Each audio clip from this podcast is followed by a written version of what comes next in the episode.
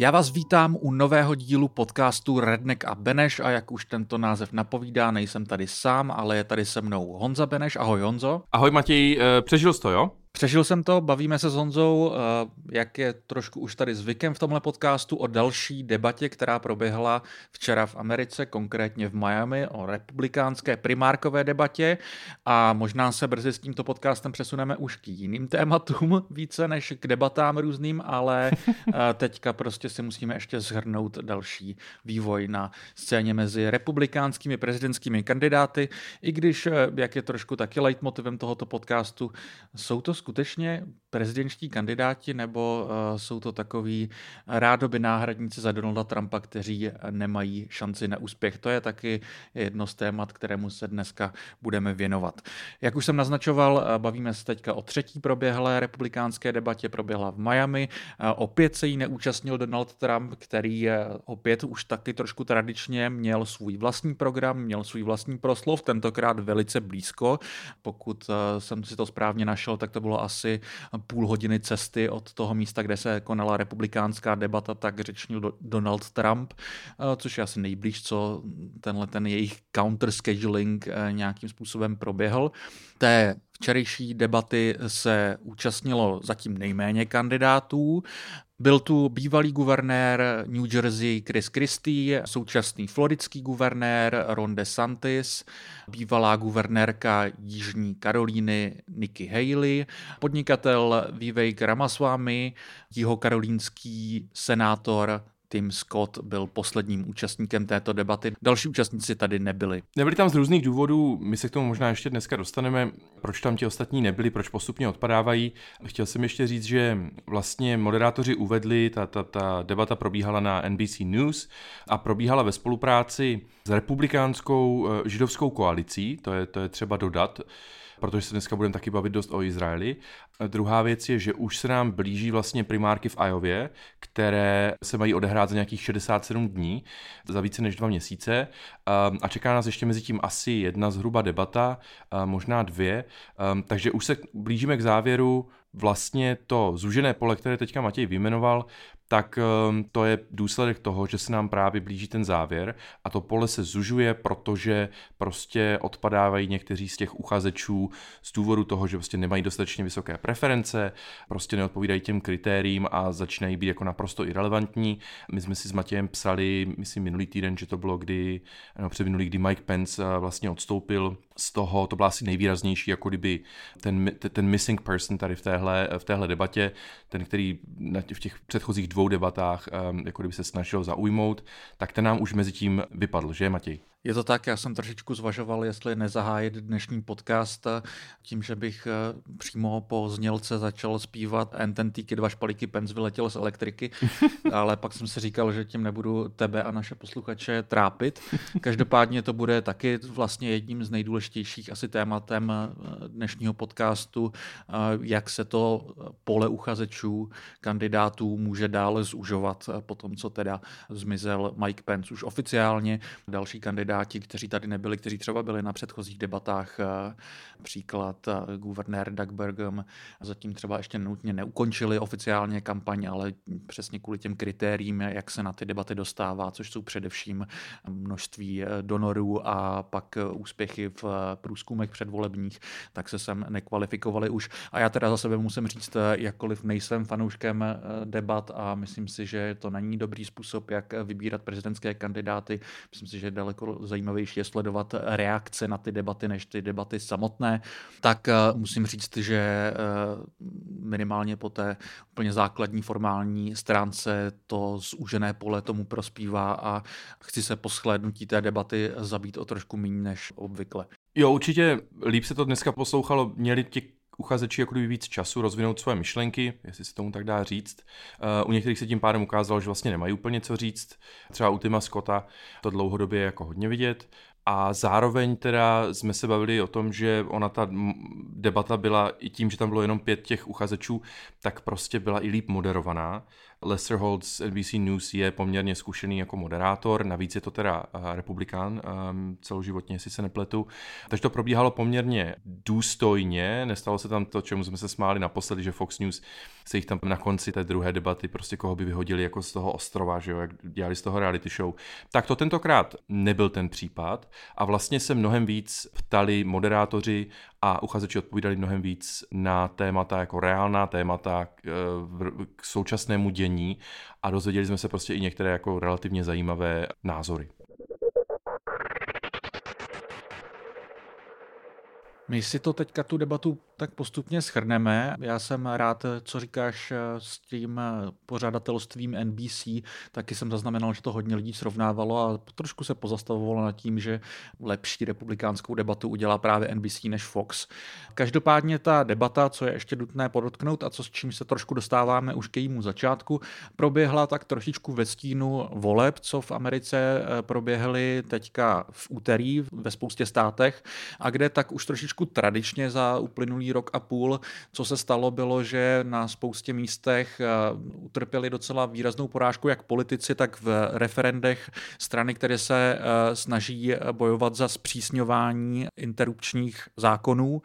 Zároveň tam bylo pak ještě jako pár dalších vývodů, ale to já třeba shrnu možná v příštím samostatném redneku, ale to téma těch interrupcí se tady propsalo docela výrazně do téhleté debaty. My se k tomu dostaneme ještě později, protože ono to padlo primárně v druhé části té debaty, ale už v úvodu na to dva kandidáti ve svých úvodních proslovech upozorňovali, že teda republikánská strana v těch dalších volbách teďka nedopadla opět úplně nejlépe a jak Ron DeSantis, tak Vivek Ramaswamy upozorňovali na to a vyloženě mluvili o tom, že už jsou unavení z těch proher a že mám pocit, že Vivek Ramaswamy vyloženě řekl, že jsou strana loserů, což mi přišlo jako docela ostrá slova. And he said Republicans were going to get tired of winning. Well, we saw last night, I'm sick of Republicans losing. In Florida, I showed how it's done. I think there's something deeper going on in the Republican Party here, and I am upset about what happened last night.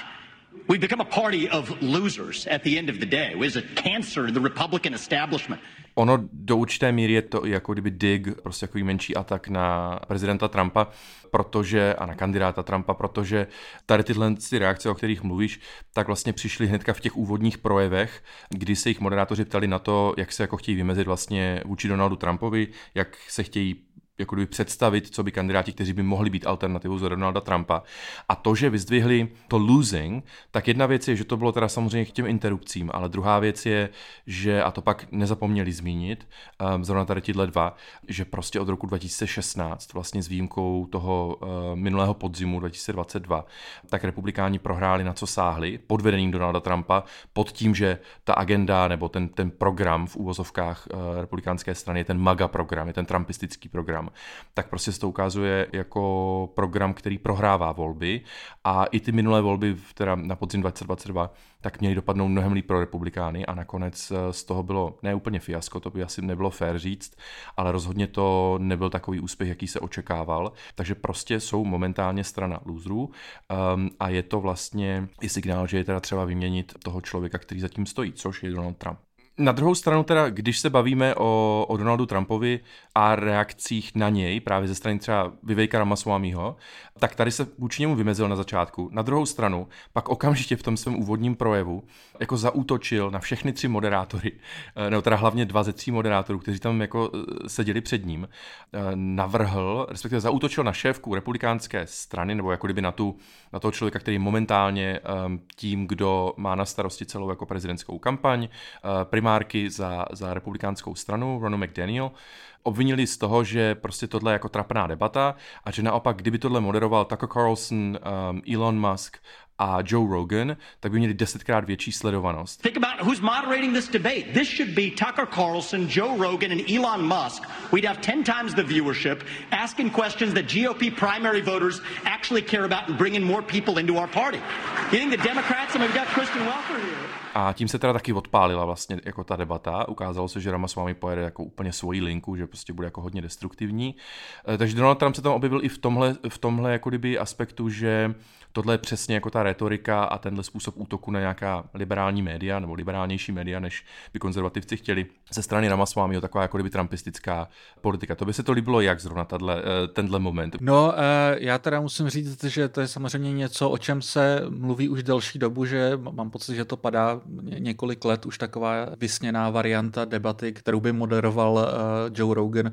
A mě upřímně řečeno by to asi nevadilo. Já myslím, že je horší než to, co se děje, to být nemůže a tak myslím si, že Joe Rogan umí být docela vtipný a možná by to přineslo zajímavější výsledky než tyhle ten trošičku staromilský formát těch debat, tak možná by vlastně, byť to možná zní některým posluchačům šíleně, Joe Rogan byl lepší moderátor než ty, kteří to moderují běžně.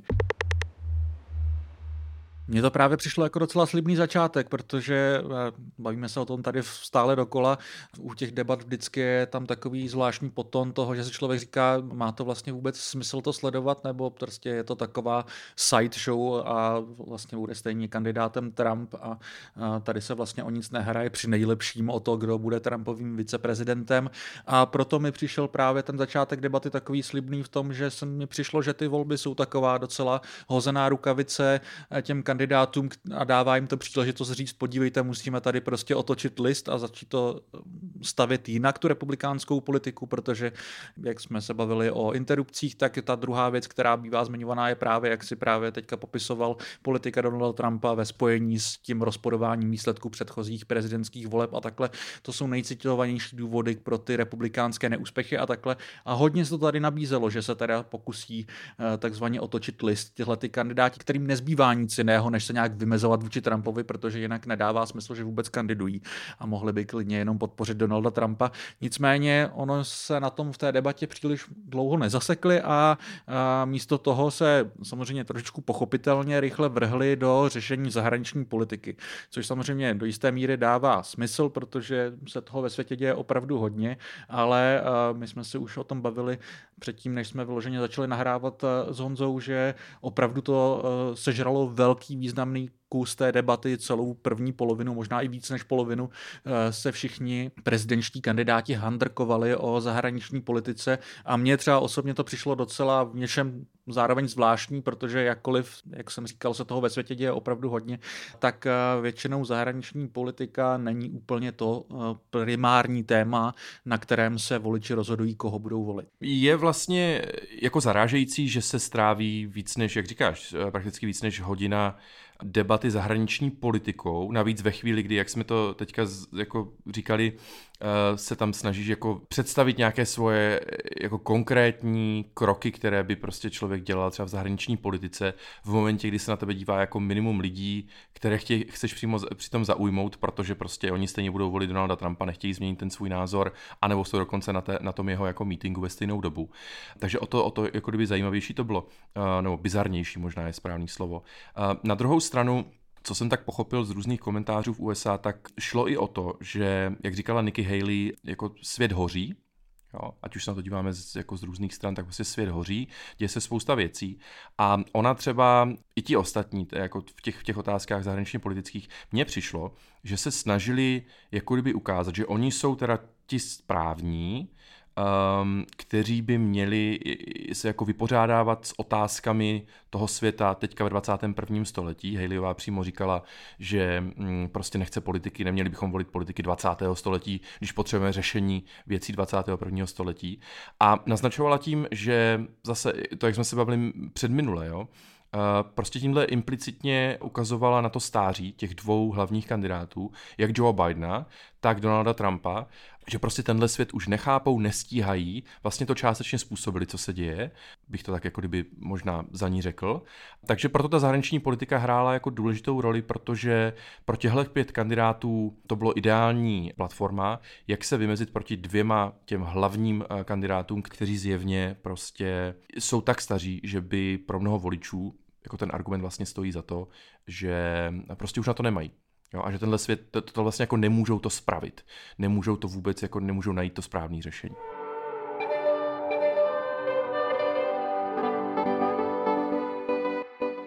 Já úplně souhlasím s tím, že ta zahraničně politické téma velké části té debaty rozhodně prospělo Nikki Haley, která se ráda chlubí svými zkušenostmi, protože ona mimo jiné, krom toho, že byla guvernérkou Jižní Karolíny, tak taky strávila nějaký čas jako Trumpova velvyslankyně ke Spojeným národům, takže ona jako je v tomhletom tématu docela ve svých očích silná a v očích spoustu komentátorů a i co se týče reflexe té debaty, tak jako dost lidí poznamenávalo, že teda tohle jí prospělo. Zároveň ale samozřejmě pro určitou část té republikánské strany ona přesně představuje ten establishment, který přesně proti kterému se bouřili třeba právě volbou Trumpa a takhle. A mám pocit, že v kontrastu k ní tam byl právě nejvýraznější Vivek Ramaswamy, což už je takový taky trošičku leitmotiv těch debat, že tyhle ty 2 kandidáti se rádi tam spolu zápolí a docela po sobě poštěkávají.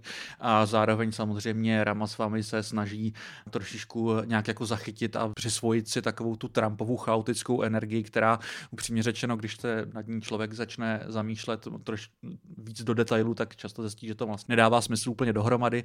Už právě tam v úvodu, když se začali bavit o zahraniční politice, tak Vivek Ramaswamy tam najednou hrozně během krátkého momentu spojil téma právě konfliktu v Gaze a najednou to přirovnal k situaci na jižní hranici Spojených států a naznačoval, že by se zachoval na jižní hranici Spojených států s Mexikem podobně, jako se Izrael chová v Gaze, což mi přišlo docela divoké. I would tell him to smoke those terrorists on his southern border, and then I'll tell him as president of the United States, I'll be smoking the terrorists on our southern border. That's his responsibility, this is our responsibility. That's how we move forward. A zároveň tohle všechno bylo v nějakém tom kontrastu k Nikki Haley a tomu, řekněme, zahraničně politickému národně bezpečnostnímu establishmentu, takže pak najednou začal trošičku nadávat na to, že teda jako je na pódiu spoustu lidí, kteří jsou napojeni na americký zbrojní průmysl a vlastně člověku to tak zamotalo hlavu, že si říkal pak, co se vlastně Ramaswamy snaží říct a jestli to není jenom taková zběř různých talking points, kterými se snaží polapit tu chaotickou energii Donalda Trumpa, ale že to vlastně moc nedává dohromady smysl. Ale rozhodně teda, co se mu podařilo minimálně jakkoliv chaoticky, tak v té retorické rovině vykreslit kontrast mezi sebou a Nikki Haley. Konkrétně k těm zahraničně politickým tématům samozřejmě dominovala situace v Izraeli a jestli mi to Matěj dovolí, tak já bych tady přečetl, co vlastně byly reakce těch jednotlivých uchazečů teda na tom pódiu na otázku moderátora, co byste řekli Izraeli a izraelskému premiérovi Benjaminu Netanyahuovi, co má jako kdyby dělat a řešit teďka, jak to má řešit v Gaze a prostě celou tu situaci. Tak půjdu po jednom, jo. Ron DeSantis, finish the job. Ať prostě dokončí celou tu práci. Nikki Haley, finish them, tím myslí, nevím jestli jenom Hamas nebo i něco víc. Vivek Ramaswamy, I would go a step further, prostě bych šel ještě dál, než to momentálně je. Wipe Hamas off of the map, prostě úplně vymažte z mapy Hamas. A Chris Christie, eye on the ball, ten byl z nich skoro nejsmířlivější v tomhle, protože přece jenom je z New Jersey, který je dost jako etnicky rozmanitý stát, takže tam mluvil i jako k muslimům, že je potřeba prostě myslet i na muslimy a tak dál. Ale myslím, že to nastavilo dost jasně tón té debaty, té zahraniční politice. O Izraeli se tam bavilo hodně dlouho. My jsme se s Matějem vlastně bavili o tom, že to slovo, které se v angličtině to nejvíc používá, je hawkish. Prostě tohle fakt byly jestřáby. Vlastně se tam prakticky všichni shodovali na tom, že jednoznačně podporují Izrael, jednoznačně podporují co nejtvrdší řešení, co nejtvrdší zákrok proti Hamasu a prostě vyčištění Gazy. A jako už se moc nebavili o tom, co dál, ale pak zároveň se teda dost opřeli i do Iránu, Hizbala a podobně. To jsem přesně chtěl doplnit, že nejdál to právě zatáhl senátor Tim Scott, který to postupně přesunul od Izraele až právě k Iránu a doslova řekl, že je potřeba zasáhnout Irán a potřeba useknout hlavu tohoto hada. You have to strike in Iran. If you want to make a difference, you cannot just continue to have strikes in Syria on warehouses. You actually have to cut off the head of the snake, and the head of the snake is Iran and not simply their proxies. Což teda mi přišlo jako nejradikálnější, co tam asi takhle k Blízkému východu padlo. Zároveň pak teda tam probíhaly nějaké snahy teda to nějak trošičku mitigovat ze strany Viveka Ramaswamyho, který v jeden moment, což mám pocit, že bude asi takový jeden z nejcitovanějších momentů té debaty, řekl, že teda kromě něj na pódiu jsou politici, které by přirovnal k Dicku Cheneymu v podpatcích. That's the choice we face. Do you want a leader from a different generation is going to put this country first, or do you want Dick Cheney in three-inch heels? All right, Mr. Ramaswamy, thank you.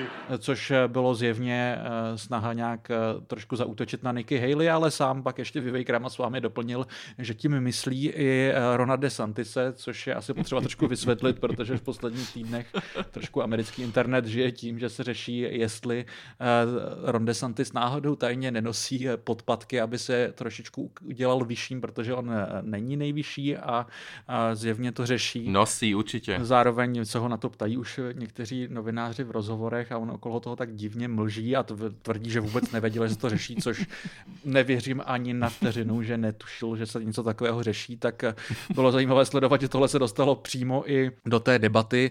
Pak to zároveň teda od Nikki Haley vyústilo v takovou prazvláštní odpověď Ramaswamymu, kdy říkala, že teda nosí vyšší podpatky, než on naznačil a že teda je nosí proto, aby je vyznělo to, že chce používat jako zbraně, ale vlastně nechápu, jak to myslela a z toho, co jsem tak jako skenoval americké sociální sítě, tak moc nikdo nechápal, jak myslela, když označila svoje podpatky vyloženě za munici a dokonce to během té debaty ještě její twitterový oficiální účet tweetoval, ale docela by mě zajímalo, jestli si někdo na to doptá, co tímhle tím myslela. First like to say they're 5-inch heels and I don't wear them unless you can run in them.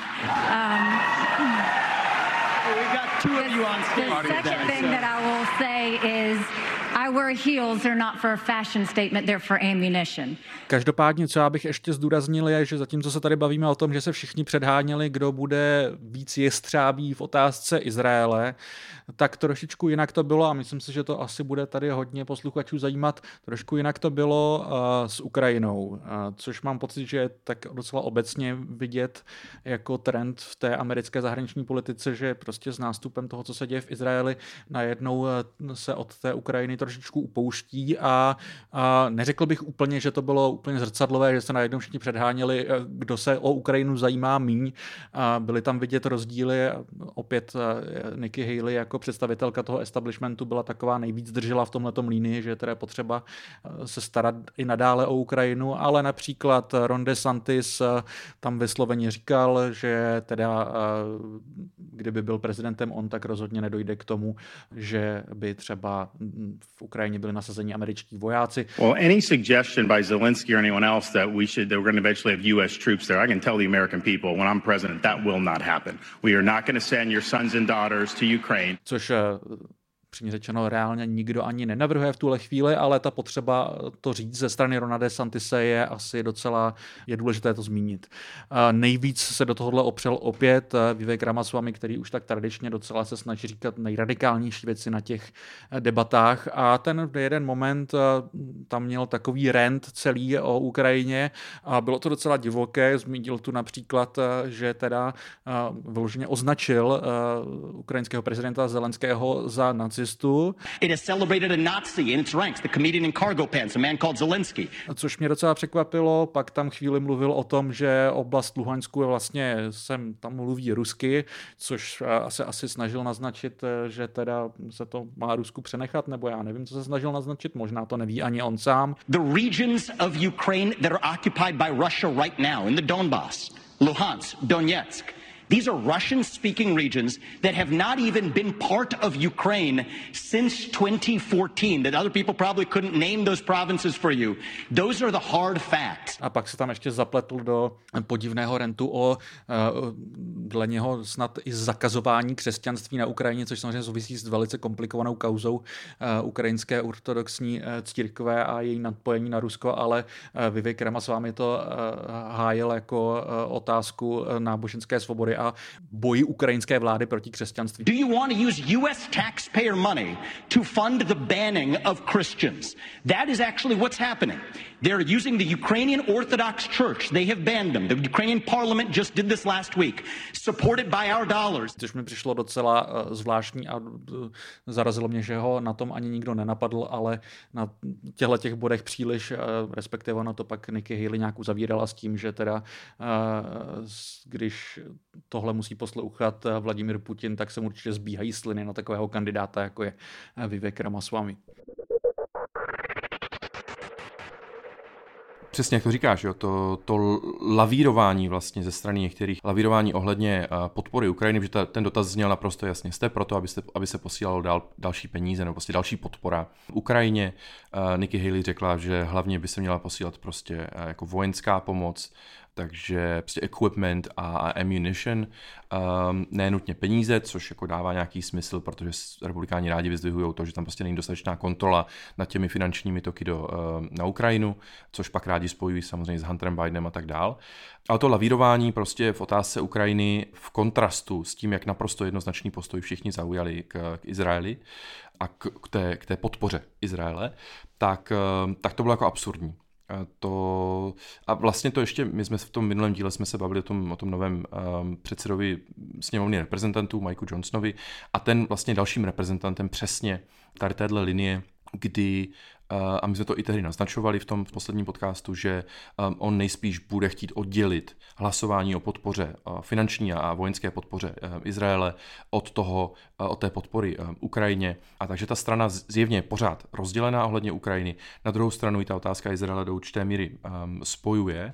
A co mě zaujalo u Nikki Haley bylo to, že jak ty říkáš, jo, ta mainstreamová linie, ale mainstreamová i v tom smyslu, že prostě Amerika má mít nějakou intervenci prostě dál ve světových, nebo v těch zahraničních otázkách, v těch mezinárodních vztazích, a spojila to, co se děje na Ukrajině, s tím, co se děje v Izraeli, jakože je to podpora Iránu, tam, že je to podpora Ruska, nebo teda prostě, že to je jako něco, co dělá Rusko, tohle je něco, co dělá a podporuje Irán, a vlastně nejvíc z toho profituje Čína. Jo?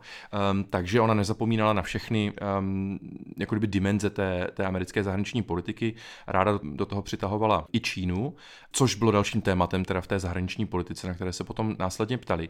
A co mě přišlo zajímavý, a myslím si, že je nutné to zmínit, je, že Nikki Haley to nazvala to Rusko a Irán a Čínu Unholy Alliance, že je to prostě aliance, jako kdyby nějaká osa nová zla nebo něčeho takového, ale to unholy, to, že to vlastně jako kdyby tam evokuje nějakou tu křesťanskou retoriku v tom, tak to ukazuje, jak ona si ji teda trošičku uspůsobila tomu mainstreamovějšímu republikanismu, ale třeba Tim Scott právě to, že chtěl prostě Irán jako smazat z mapy, nebo prostě tam chtěl hodně silnou intervenci, tak zase a ta velká podpora vůbec Izraele ze strany všech těch uchazečů na tom pódiu, to prostě reflektuje to, jak oni se snaží zaujmout tu silnou evangelikálskou voličskou skupinu republikánské strany, to vlastně docela silné trumpistické jádro, tam podpora Izraele jako naprosto bezpodmínečná, ale to, že Nikki Haley tomu říká Unholy Alliance, jo, a holy jakože svatý, tak unholy prostě jakože přesnej opak, tak to mě přišlo docela zajímavý a v tomhle, přesně jak si říkal před chvilkou, prostě působila jako kdyby nejpevněji, měla nějakou jako kdyby nejpřesvědčivější za mě teda vizi. Chris Christie taky docela obstojně, ale vlastně jako je nuda ho poslouchat, no bohužel, nebo já nevím, jak to říct, možná to zní jako blbě. Jo. No já myslím, že hlavně nikdo reálně si nemyslí, že by Chris Christie měl šanci nějak v těch primárkách zabodovat, takže je to takové v tomhletom ohledu neplodné to jeho působení na tom pódiu často.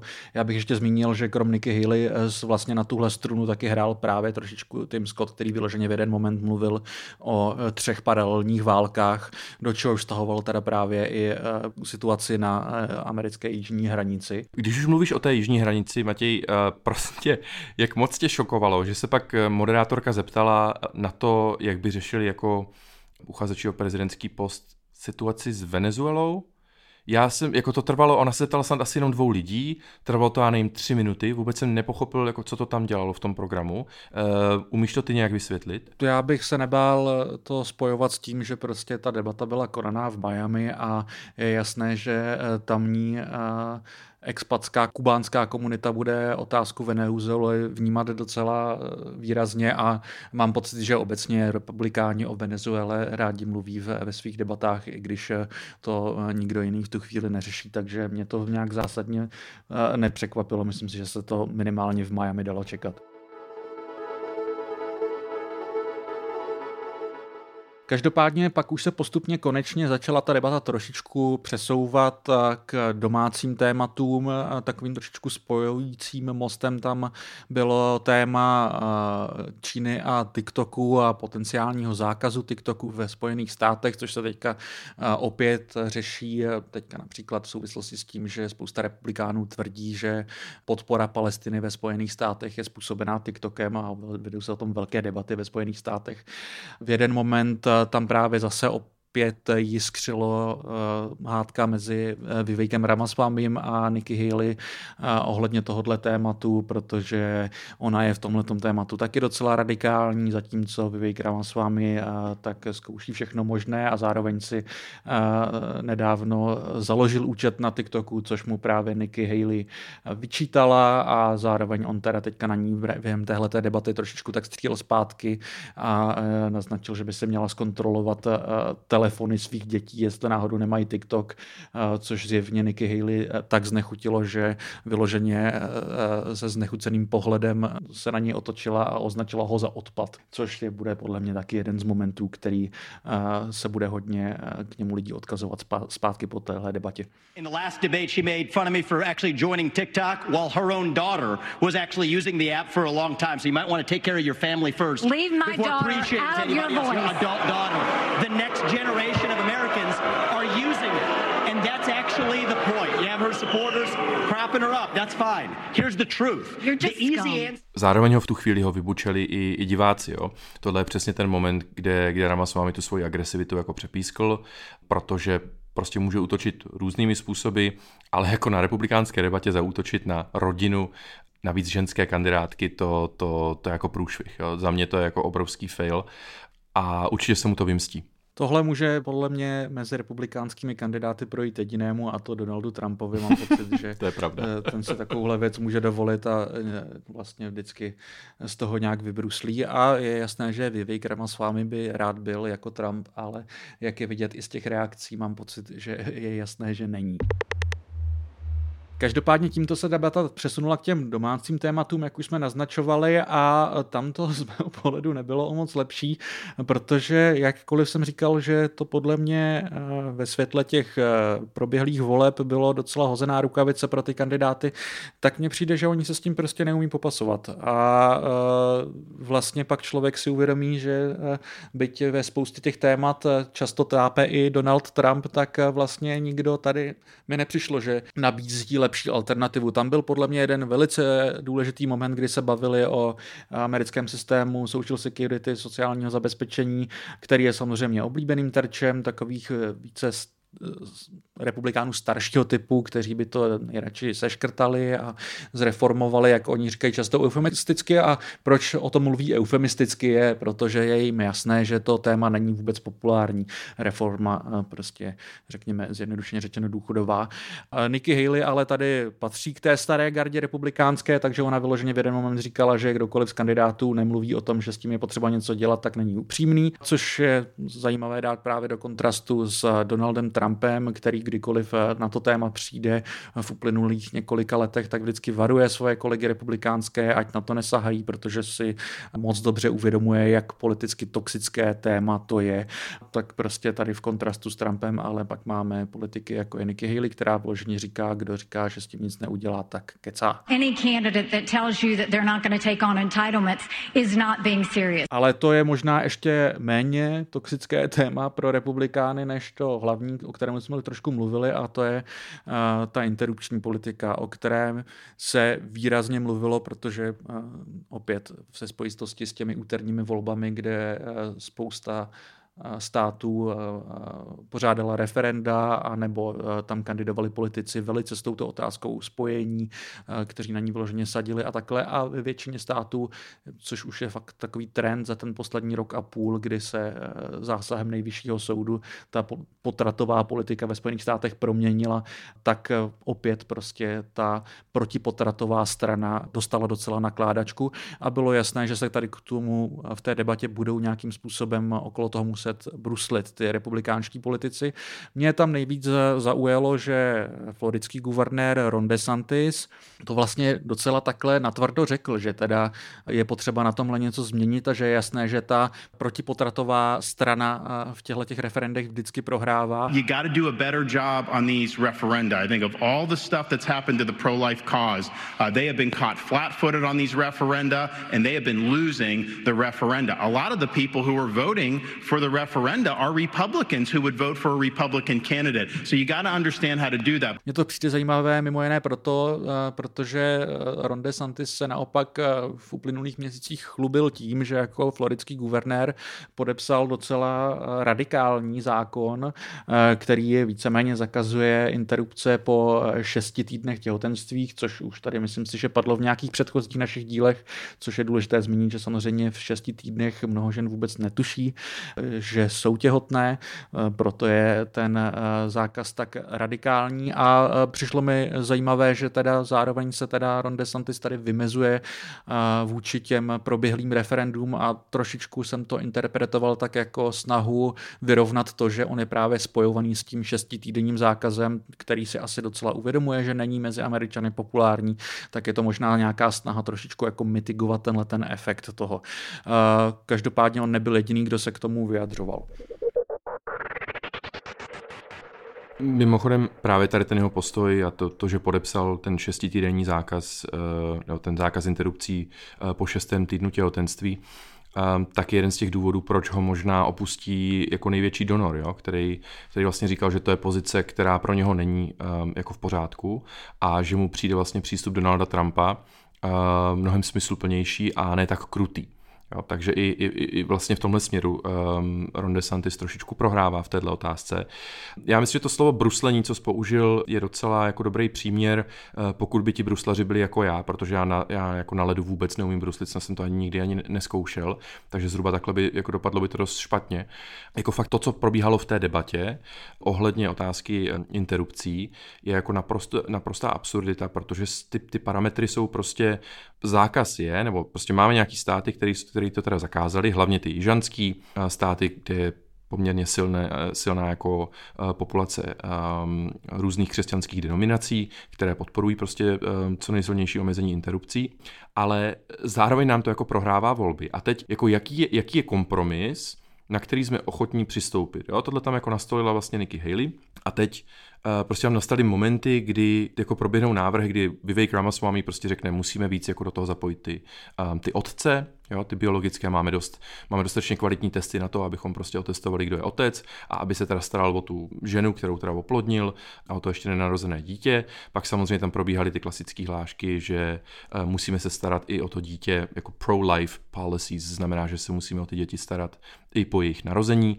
což je samozřejmě jako hrozně hezká jako věta, ale vlastně ve všech těch státech, no tohle byl jeden z těch hlavních argumentů těch protipotratových politiků, zákonodárců a aktivistů, že prostě to, že se to přesune to rozhodování na tu státní úroveň, umožní křesťanským charitám, jimi provozovaným nemocnicím a tak dále, se vlastně o ty ženy postarat a pak o ty děti postarat, jo. Ale realita je samozřejmě trošičku jiná a jsou to jako líbivé řeči, jo. Takže to tam taky probíhalo. A je zjevné, že prostě ta strana se na tom jako neumí dohodnout, nebyli schopni se tam včera během té debaty dohodnout na tom, jestli by měl existovat federální zákon, který v momentě, kdyby oni získali teda Bílý dům a získali by většinu v kongresu, takže by prosadili 15týdenní, nebo ten zákon teda zakazující potraty po interrupce po 15. týdnu, tak prostě ani na tom se nebyli schopni shodnout. A ty si našel ještě jeden úplně šílený moment, že jo, Matěji? Mně přijde, že celou tu debatu republikánskou ohledně interrupcí shrnuje jeden moment, když mluvila Nikki Haley a která cítila potřebu zdůraznit, že teda opravdu nemá být na místě, aby se například navrhovaly tresty smrti pro ženy, které podstoupí interrupci. Což si tady můžeme pustit. Let's make sure that none of these state laws put a woman in jail or give her the death penalty for getting an abortion. A já vlastně nevím, co k tomu říct, prostě jestli je ta republikánská debata nastavená tak, že se musí ujasňovat takovéhle věci, tak myslím, že to o tom vypovídá vše a pak člověka asi nepřekvapuje, že se nejsou schopní na pojedování shodnout, jestli teda jsou vlastně pro 15-týdenní zákaz nebo nejsou.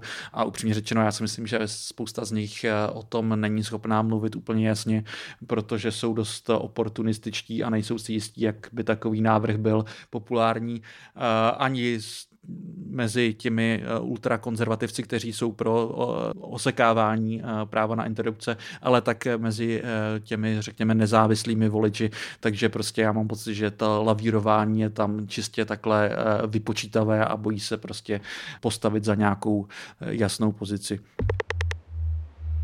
Ještě k tomu dodám možná, co mě trošku zaujalo, že jsem zrovna jako interrupce v Americe probíral velmi zběžně tento týden se studentama a říkal jsem jim o tom, že právě v úterý třeba v Ohio, že proběhne referendum, nebo proběhlo referendum.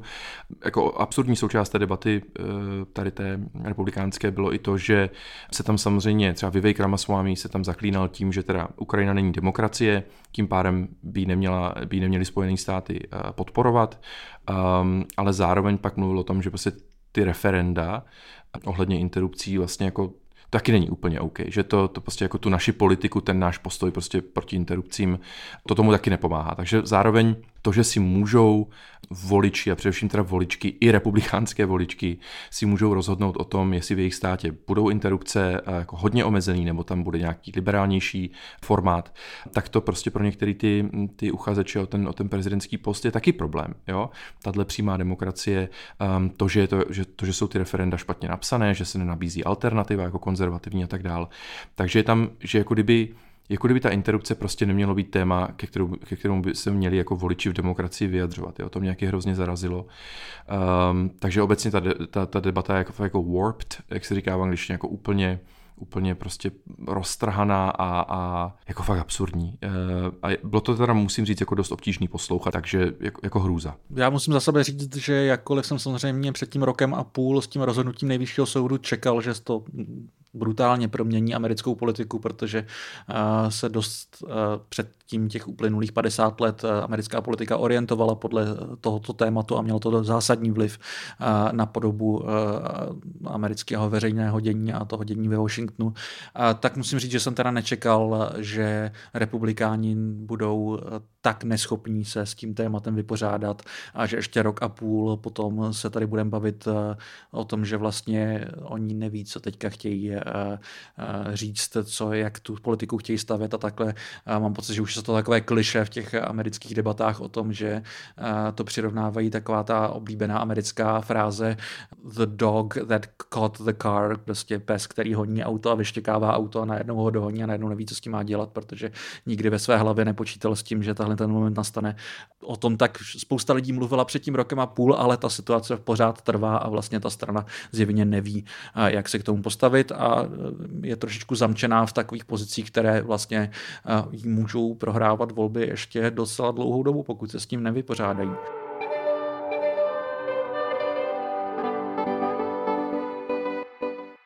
Ještě než se dostaneme k úplné jako reflexi celé té debaty a pobavíme se třeba o tom, kdo jí tu debatu takzvaně vyhrál nebo kdo z ní vychází lépe a tak dále, tak já bych se na chviličku přesunul ještě mimo ten samotný sál, kde ta debata probíhala a využiju proto jeden ze závěrečných proslovů jednoho z kandidátů a bude to opět Vivek Ramaswamy, který, jak už jsme tady několikrát naznačovali, opět z něho padaly asi tak jako nejradikálnější věci.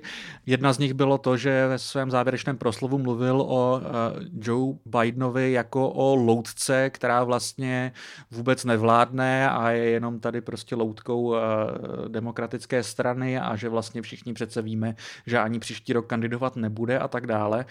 Což já bych všechno, co říká Vivek Ramaswamy, bral s ohromnou rezervou. Na druhou stranu trefil se do nějaké nálady a do tématu, které se v posledním týdnu řeší. Ono se teda řeší samozřejmě delší dobu, ale teďka se za posledních několik měsíců a obzvlášť za poslední týden dostalo do, řekněme, mainstreamovějších, liberálnějších médií, než tomu bylo předtím, a jedním z hlavních důvodů je průzkum, který vyšel teďka minulý víkend, shrnutý v New York Times, a který teda úplně nestavěl Joea Bidena do dobré pozice. Byl to průzkum, který se zabýval hlavně těmi takzvanými battleground states, tedy těmi státy, kde se nejvíc láme chleba v těch prezidentských volbách, a byl to docela rozsáhlý průzkum. Byly tam různé otázky na různé kandidáty, ale ta podle mě nejdůležitější část se týkala právě průzkumu mezi primárně Donaldem Trumpem a Joem Bidenem jakožto předpokládanými kandidátami a zároveň teda Robertem Kennedym Juniorem, což ještě se k tomu za chviličku dostanu. Nicméně Joe Biden z toho opravdu vycházel bídně, ve většině těch takzvaných battleground states prohrával s Donaldem Trumpem a otevřelo to mezi americkými liberály velkou debatu o tom, jestli teda vůbec opravdu má Joe Biden kandidovat, a já jsem trošičku byl sám překvapený, jak moc se tahle ta debata rozjela, protože ta demokratická strana celý uplynulý rok dělá všechno ve svých silách, co může, aby té debatě zabránila, ale stejně to nakonec probublává. Já myslím, že právem, protože myslím si, že těch Bidenových slabin je vidět za poslední dobu hodně, ale vlastně samotného mě to překvapilo, jak moc se ta debata rozhořela. Já myslím, že vůbec jako New York Times a některé ty liberální média v USA čekají prostě na to, kdo jim dodá nějakou munici, nebo si ji případně sami vytvoří na to, aby se mohli trefovat do Joea Bidena. Protože fakt je ten, že tenhle typ průzkumu, nebo od téhle univerzity ze Siena, tak jako v minulosti měl chybovost, ukazoval dost zásadní jako problémy, že jo? Jenom připomenu třeba ty minulý volby, minulý podzim, který předpokládali prostě jako dost zásadní prohru demokratů, a nakonec to vůbec jako prakticky vůbec to nevyšlo. Stejně tak spousta demokratů, teda co je na straně Joea Bidena, tak připomíná, že i průzkumy rok před vlastně volbami 2012, kdy Barack Obama obhajoval a šel proti němu Mitt Romney, tak ukazovali, že Mitt Romney prostě zvítězí, takže i v tomhle, jako dělat to rok před těma volbama, prostě zase není jako úplně ideální. No. Možná to samozřejmě nějakým způsobem reflektuje situaci, to, že tam jsou problémy na straně Joea Bidena, o tom žádná, ale zase není třeba to jako úplně přeceňovat, varují někteří. Na druhou stranu, David Axelrod, bývalý vlastně jako šéf kampaně, jestli se nepletu, Baracka Obamy, tak prakticky vyzval v nějakém komentáři prostě pro ten, nevím, jestli pro New York Times nebo pro Washington Post, prostě vyzval Joea Bidena k tomu, aby jako odstoupil z kampaně, jo. Což je to stejné, co udělal Vivek Ramaswamy, který řekl, hele, prostě odkryjte, kdo teda reálně kandiduje, jestli to Gavin Newsom, guvernér Kalifornie, nebo Michelle Obama, jo. A bavme se o tom, kdo teda je reálně tím kandidátem. Takže nabilo to samozřejmě nějaké části demokratů. Ty čísla pro Roberta Kennedyho juniora jsou jako šokující. A teda hlavní věc je to, že to samozřejmě neskutečně nabíjí Donaldu Trumpovi v tom, že dlouho se říkalo, já jsem to opakoval v x rozhovorech taky, ty možná v některých komentářích taky, že prostě ukazují průzkumy, že Joe Biden by Donalda Trumpa porazil. Jo, a proto to není Donald Trump, tím pádem není ten vhodný kandidát. Protože Nikki Haley se ukazuje, že by ho taky porazila. Jo? Že by porazila teda, pardon, Joea Bidena. Ale teď najednou tenhle argument mizí. Jo? Donald Trump je jasným frontrunner, jasným prostě kandidátem tím z republikánské strany, který má na to Joea Bidena porazit. A ukazují to průzkumy ze 6 battleground states. Jo? To je jako neprůstřelný pro Donalda Trumpa. Takže v rámci té, rozebíráme tady tu debatu, jo? Takže v rámci té debaty je to jako naprostá prohra pro všechny ty ostatní, kteří by chtěli Donalda Trumpa nahradit. Já jsem rád, že jsi zmínil samozřejmě tu otázku té důvěryhodnosti toho průzkumu, to je samozřejmě dobré mít na paměti. Na druhou stranu je taky důležité, nehledě na to, já nejsem schopný úplně jako posoudit, jak moc dobře je vypracovaný tenhle průzkum. Čím jsem si ale jistý je, že takovýhle průzkum zaštítěný New York Times bude hýbat tou veřejnou debatou, už se to děje a rozhodně z toho bude velice dlouhý news cycle, a jak si sám zmiňoval, tak tím, že je to prostě legitimizované tím průzkumem, tak to z té veřejné debaty nezmizí. S tímhletím vědomím, že samozřejmě je potřeba ten průzkum brát s rezervou a ty přesná čísla, byť v té debatě to zůstane, jenom aby přesně jako padly ty čísla. Jo? Bavíme se o státech, jako je Arizona, Georgia, Nevada, Pensylvánie, Wisconsin a tak dále.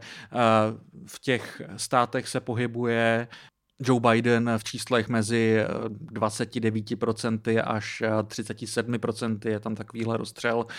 Donald Trump se pohybuje mezi nějakými, myslím, že 33 a 30, až 38.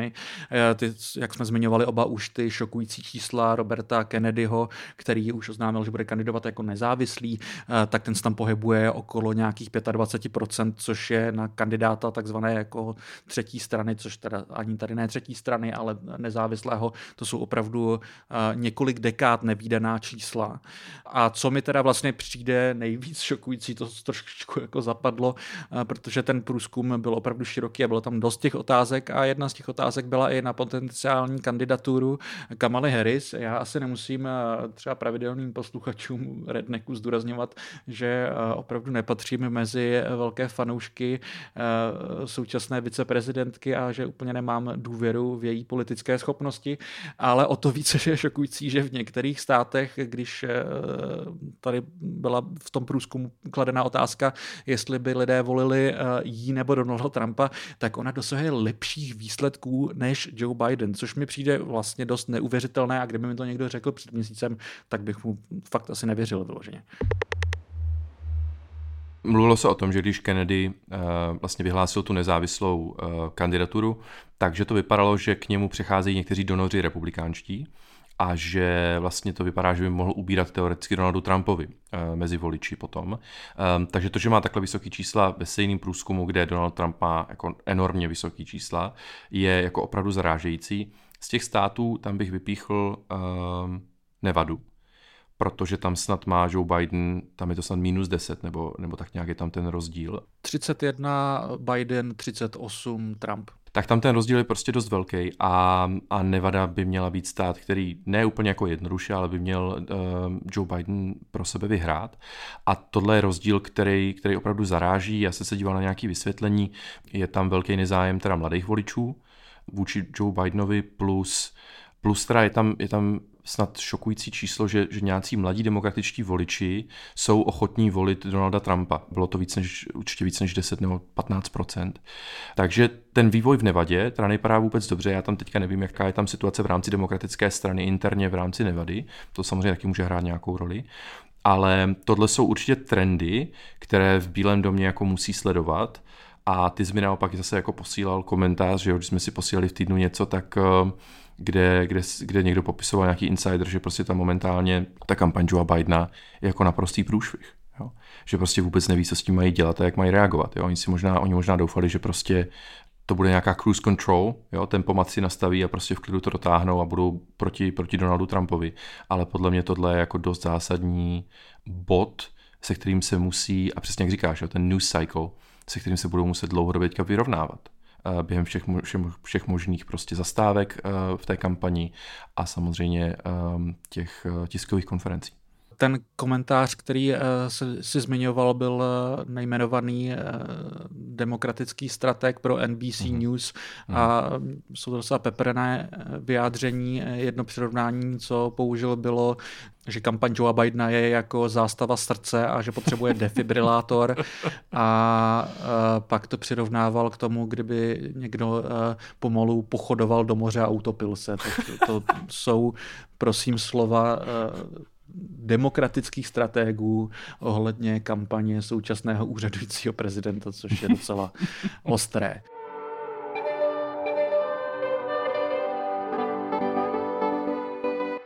Každopádně asi bychom se měli vrátit zpátky k té debatě a abychom si nějak shrnuli od těch, teďka jsme se bavili ostatně o prostě dvou lidech, kteří na té debatě nebyli.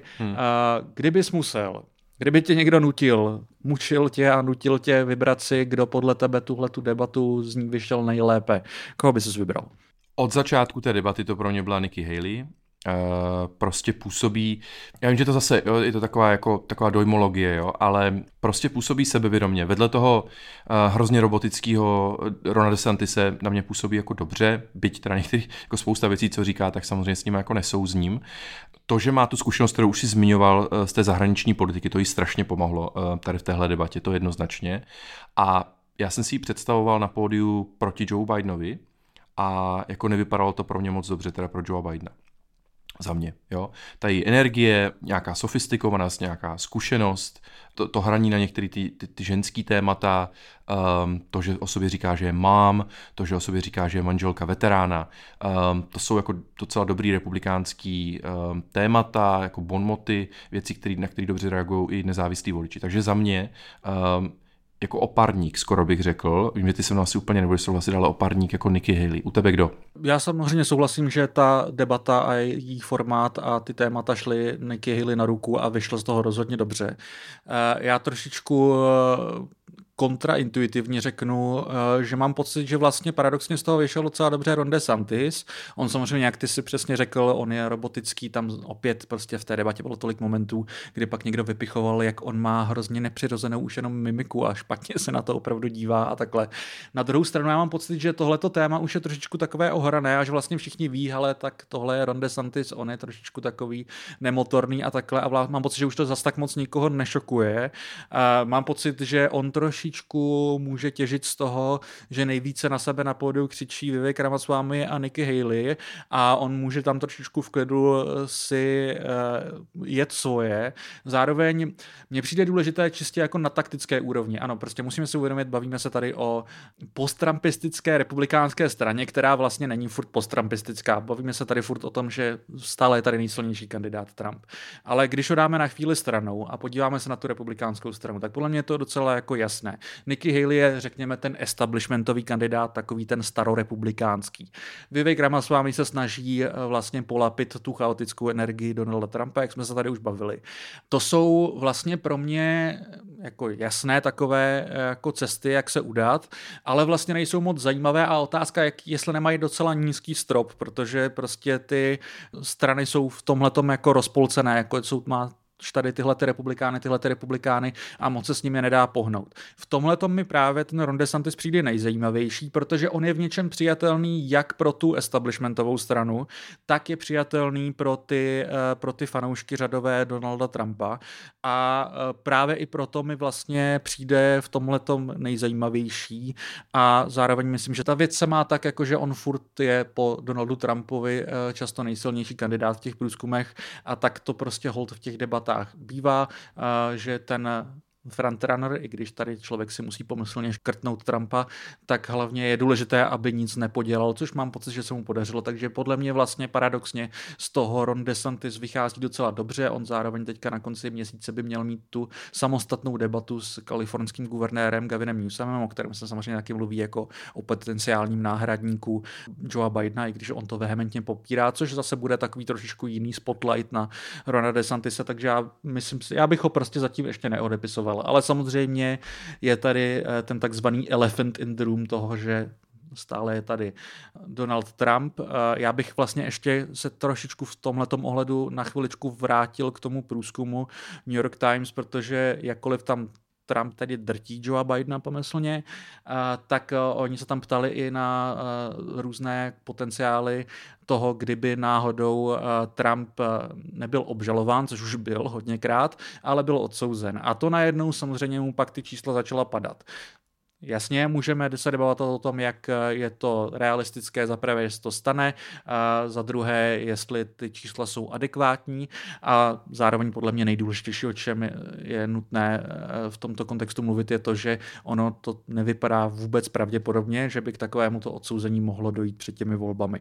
Ale tohle je samozřejmě něco, co tam neustále na té republikánské straně visí ve vzduchu, jakkoliv prostě se nikomu z těch kandidátů nepodařilo přesvědčit republikánské voliče, že je serióznější kandidát než Donald Trump, což je teda co říct, tak tohle tady visí ve vzduchu, samozřejmě se to kdykoliv může pohnout, ty soudy s Trumpem probíhají a může se tam něco změnit, byť teďka to nevypadá, že by se to změnilo včas před volbami. Každopádně je čas na to, aby se to pole ještě víc zúžilo, těch republikánských uchazečů. My jsme se bavili, že si říkal 6.12. má být další debata a já doufám, že na ní prostě, jako Donald Trump tam zase nebude asi. Ty si říkal, že tam zůstává ta podmínka toho, že musí teda složit nějakou tu přísahu, jako kdyby loajality vůči tomu, že teda koho zvolí republikáni, tak prostě toho on podpoří případně jako nominanta, no a i kdyby to nebyl on, takže tam asi k tomu nedojde, že on by se přidal, ale jako debata, kde bude jenom Nikki Haley, kde bude vedle ní Ron DeSantis a maximálně ještě teda Vivek Ramaswamy, je přesně to, co jestli bych nějakou debatu teď, to teda říkám jako v hodně velkých uvozovkách, jestli bych nějakou republikánskou debatu chtěl vidět, tak by to měla být zhruba tadle, protože už se tam prostě nebude muset brát ohled na Tima Scotta, který jakože prostě fakt jako kandidát, který tam vůbec nemá být. Projevem, nápadama, vůbec nastavením by tam neměl být. Chris Christie v té zahraniční politice jako nepůsobí úplně hrozně, ale prostě na to nemá celkově. Tak tihle tři, ať tam případně po sobě štěkají, ať si tam vyřeší ty svoje nejextrémnější názory, osobní útoky a zároveň se baví fakt jako o těch teda důležitých věcech a případných plánech, vizích a tak dál. A jako mějme teda konečně nějakou debatu, ať teda máme případnou náhradu za Donalda Trumpa, ale přesně jak říkáš, jako do voleb příštím roce, který jsou mimochodem za přesně rok, jestli se nepletu, tak prostě nedojde k žádnému odsouzení. Jo, I vlastně v tom, co se tento týden dělo v New Yorku, zrovna ten případ té Trump Organization, tam jestli dojde k něčemu, tak to bude nějaká obrovská pokuta, možná jako něco se stane s tou Trump Organization, ale Trump nepůjde do vězení. A v těch ostatních případech, v těch ostatních soudních sporech, tak tam prostě příští rok se to nestane. A kdyby se to stalo, tak to strašně Donaldu Trumpovi pomůže, protože vlastně každým tím dalším průšvihem, s každým tím dalším, tím, že je teda jako konstantně na obrazovkách, konstantně se vyjadřuje prostě k těm svým případům a bere, jak už jsem několikrát zmiňoval, prostě bere ten kyslík z té místnosti těm ostatním kandidátům, tak mu rostou preference. Jo? A jak ty říkáš, že tady strop u těch ostatních, my samozřejmě nevíme, kde je strop Rona DeSantise, ale momentálně tam je rozdíl, já nevím, to je skoro 30% bodů v těch průzkumech oproti těm ostatním uchazečům o tu republikánskou nominaci. Takže já bych rád viděl debatu, kde si teda bude moct teoreticky republikáni vybrat někoho jiného než Donalda Trumpa. Realita je taková, že za 67 dní v Iově je Trump nejspíš všechny zase strašně přejede. Ty prezidentské volby, schválně jsem to vyhledal, budou 5. listopadu 2024. A já teda musím říct, že co se týče té účasti a neúčasti Donalda Trumpa na těch dalších debatách, mě to furt vrtá hlavou. Já musím říct, že bavili jsme se tady o tom po každé té debatě, že máme pocit, že vlastně to Trump tak trošku kontumačně vyhrává tím, že se té šarády neúčastní a takhle. Zároveň mám pocit, že jak se to pole zužuje, tak já si to prostě nějak dokážu představit. Mám pocit, že dává mi to smysl i do toho, jak prostě Donald Trump uvažuje a zapadá mi to do jeho smyslu pro teatrálnu, že teda najednou otočí a řekne, no tak já vlastně na tuhle debatu přijdu a takhle. Samozřejmě, jak ty zmiňuješ, je tam otázka té loyalty pledge, toho, že by se musel zaříct, že teda podpoří republikánského kandidáta, ať už to bude kdokoliv, i kdyby to nebyl on. Zároveň mě tam u toho visí v hlavě, jako on to může udělat v momentě, kdy to jako je čím dál tím jasnější, že jako není příliš pravděpodobné, že by ho někdo přepral v těch primárkách, takže co ho to vlastně reálně bude stát. Zároveň je tady i varianta podle mě toho, že teda on by něco takového slíbil a pak to nedodržel, což by teda bylo opravdu jako zajímavé ještě právě v kontextu toho Roberta Kennedyho. Najednou by jsme tady třeba mohli mít prezidentské volby s 4 výraznými uchazeči, což vlastně přemýšlím, kde se to naposledy něco takového stalo. Já z paměti lovím moje oblíbené volby roku 1912, kde byli 4 výrazní uchazeči a byl to teda jako taky divoké. To podle mě je taky varianta, která v tuhle chvíli prostě nejde vyloučit, protože Bůh ví, co se stane a jako Trump je v tomhletom nevypočitatelný. Každopádně já bych si úplně prostě nesadil na to, že on se na nějaké té debatě neukáže. Teďka v tuhle chvíli je definitivně naplánovaná ta jedna, o které si už zmiňoval na začátku prosince, kde teda podle těch kritérií na ty uchazeče to opravdu vypadá, že se budou účastnit v tuhle chvíli jen ti 3, Vivek Ramaswamy, Ron DeSantis a Nikki Haley. Jediný kritérium, které nesplňuje Donald Trump, je právě ten slib toho, že by podpořil jakéhokoliv kandidáta i někoho jiného než on, takže to se může taky změnit. Samozřejmě otázka, jestli oni tam pak nevmáčknou, ještě to ani nevím, jestli se v tuhle chvíli řeší nějakou potenciální další debatu ještě do ledna, než začnou ty primárky. Takže já bych to úplně nevylučoval. Vlastně ta představa docela baví, že on by se tam nějak najednou pak objevil. Samozřejmě my jsme zmiňovali, že ta dnešní debata jako začala tím, že jak se teda vymezujete proti Donaldu Trumpovi, respektive co nabízíte jiného než teda Donald Trump, proč by vás lidi měli volit jako alternativu Donalda Trumpa. A já bych chtěl strašně vidět, jako jak by tohle vlastně vypadalo, ty odpovědi na to, kdyby vedle nich, minimálně těch tří, které jsme zmiňovali, co tam budou v prosinci, vedle nich stál ten Donald Trump, jo. A kdyby se mu pak dal prostor na reakci vůči nim, tak to si myslím, že by byla, jako je to teda morbidní, jo, přání samozřejmě, já si to uvědomuju, ale takovouhle debatu by mě asi nevadilo si pustit a okomentovat teda potom, jo, ale to by asi bylo strašně dlouhý podcast, už teď ho mimochodem máme dlouhej. Takže jo, já tě chápu, já chápu, co říkáš, ty si to přeješ prostě, je to jasný. Je jako, ano, trošku perverzně si to přeju, já nebudu lhát, mám pocit, že jsem to zmiňoval tady v našem prvním díle i mě to bavilo sledovat v tom roce 2015 a 16, jak Donald Trump šikanoval všechny svoje republikánské kolegy, já bych si to klidně zopakoval a opravdu by mi to jako na to nevadilo koukat a možná bych na to koukal nejenom trošku perverzním potěšením, ale je s troškou jako normálního potěšení se na tohle podívat. A nevyslovení katarze, kterou nám vlastně všem Donald Trump trošičku nedluží v tenhle moment. Jsme se tady protrpěli tolik jako nudných debat bez něj a on pravděpodobně bude ten kandidát prostě podle mě přes všechny výhrady k tomu formátu těch debat, tak prostě když už se pořádají, tak ať se jich ti kandidáti účastní. Takže já jsem za to, aby se tam Donald Trump jako urátil přijít. Tak to tímhle ukončíme, ne, dneska. Tohle přání je, myslím, dost nebezpečný, tak já myslím, že další už věc k tomu nebudeme přidávat. Tak jo, tak s tímhle to uzavřeme, jestli se mnou souhlasíte, můžete se připojit k tomu a můžeme se všichni společně modlit za to, aby Donald Trump se uráčil přijít na příští, nebo přes příští republikánskou prezidentskou debatu. To jsou ty thoughts and prayers, jo? Ano, co, ano. Co se rádi v Americe používají, bezva. Tak uvidíme, jestli tentokrát budou fungovat. Já ti každopádně děkuju, že jsme to tak důkladně mohli dneska probrat. A chtěl jsem říct, těším se zase příště, ale uvidíme. Těším se, jestli bude Donald Trump. Takhle to řeknu.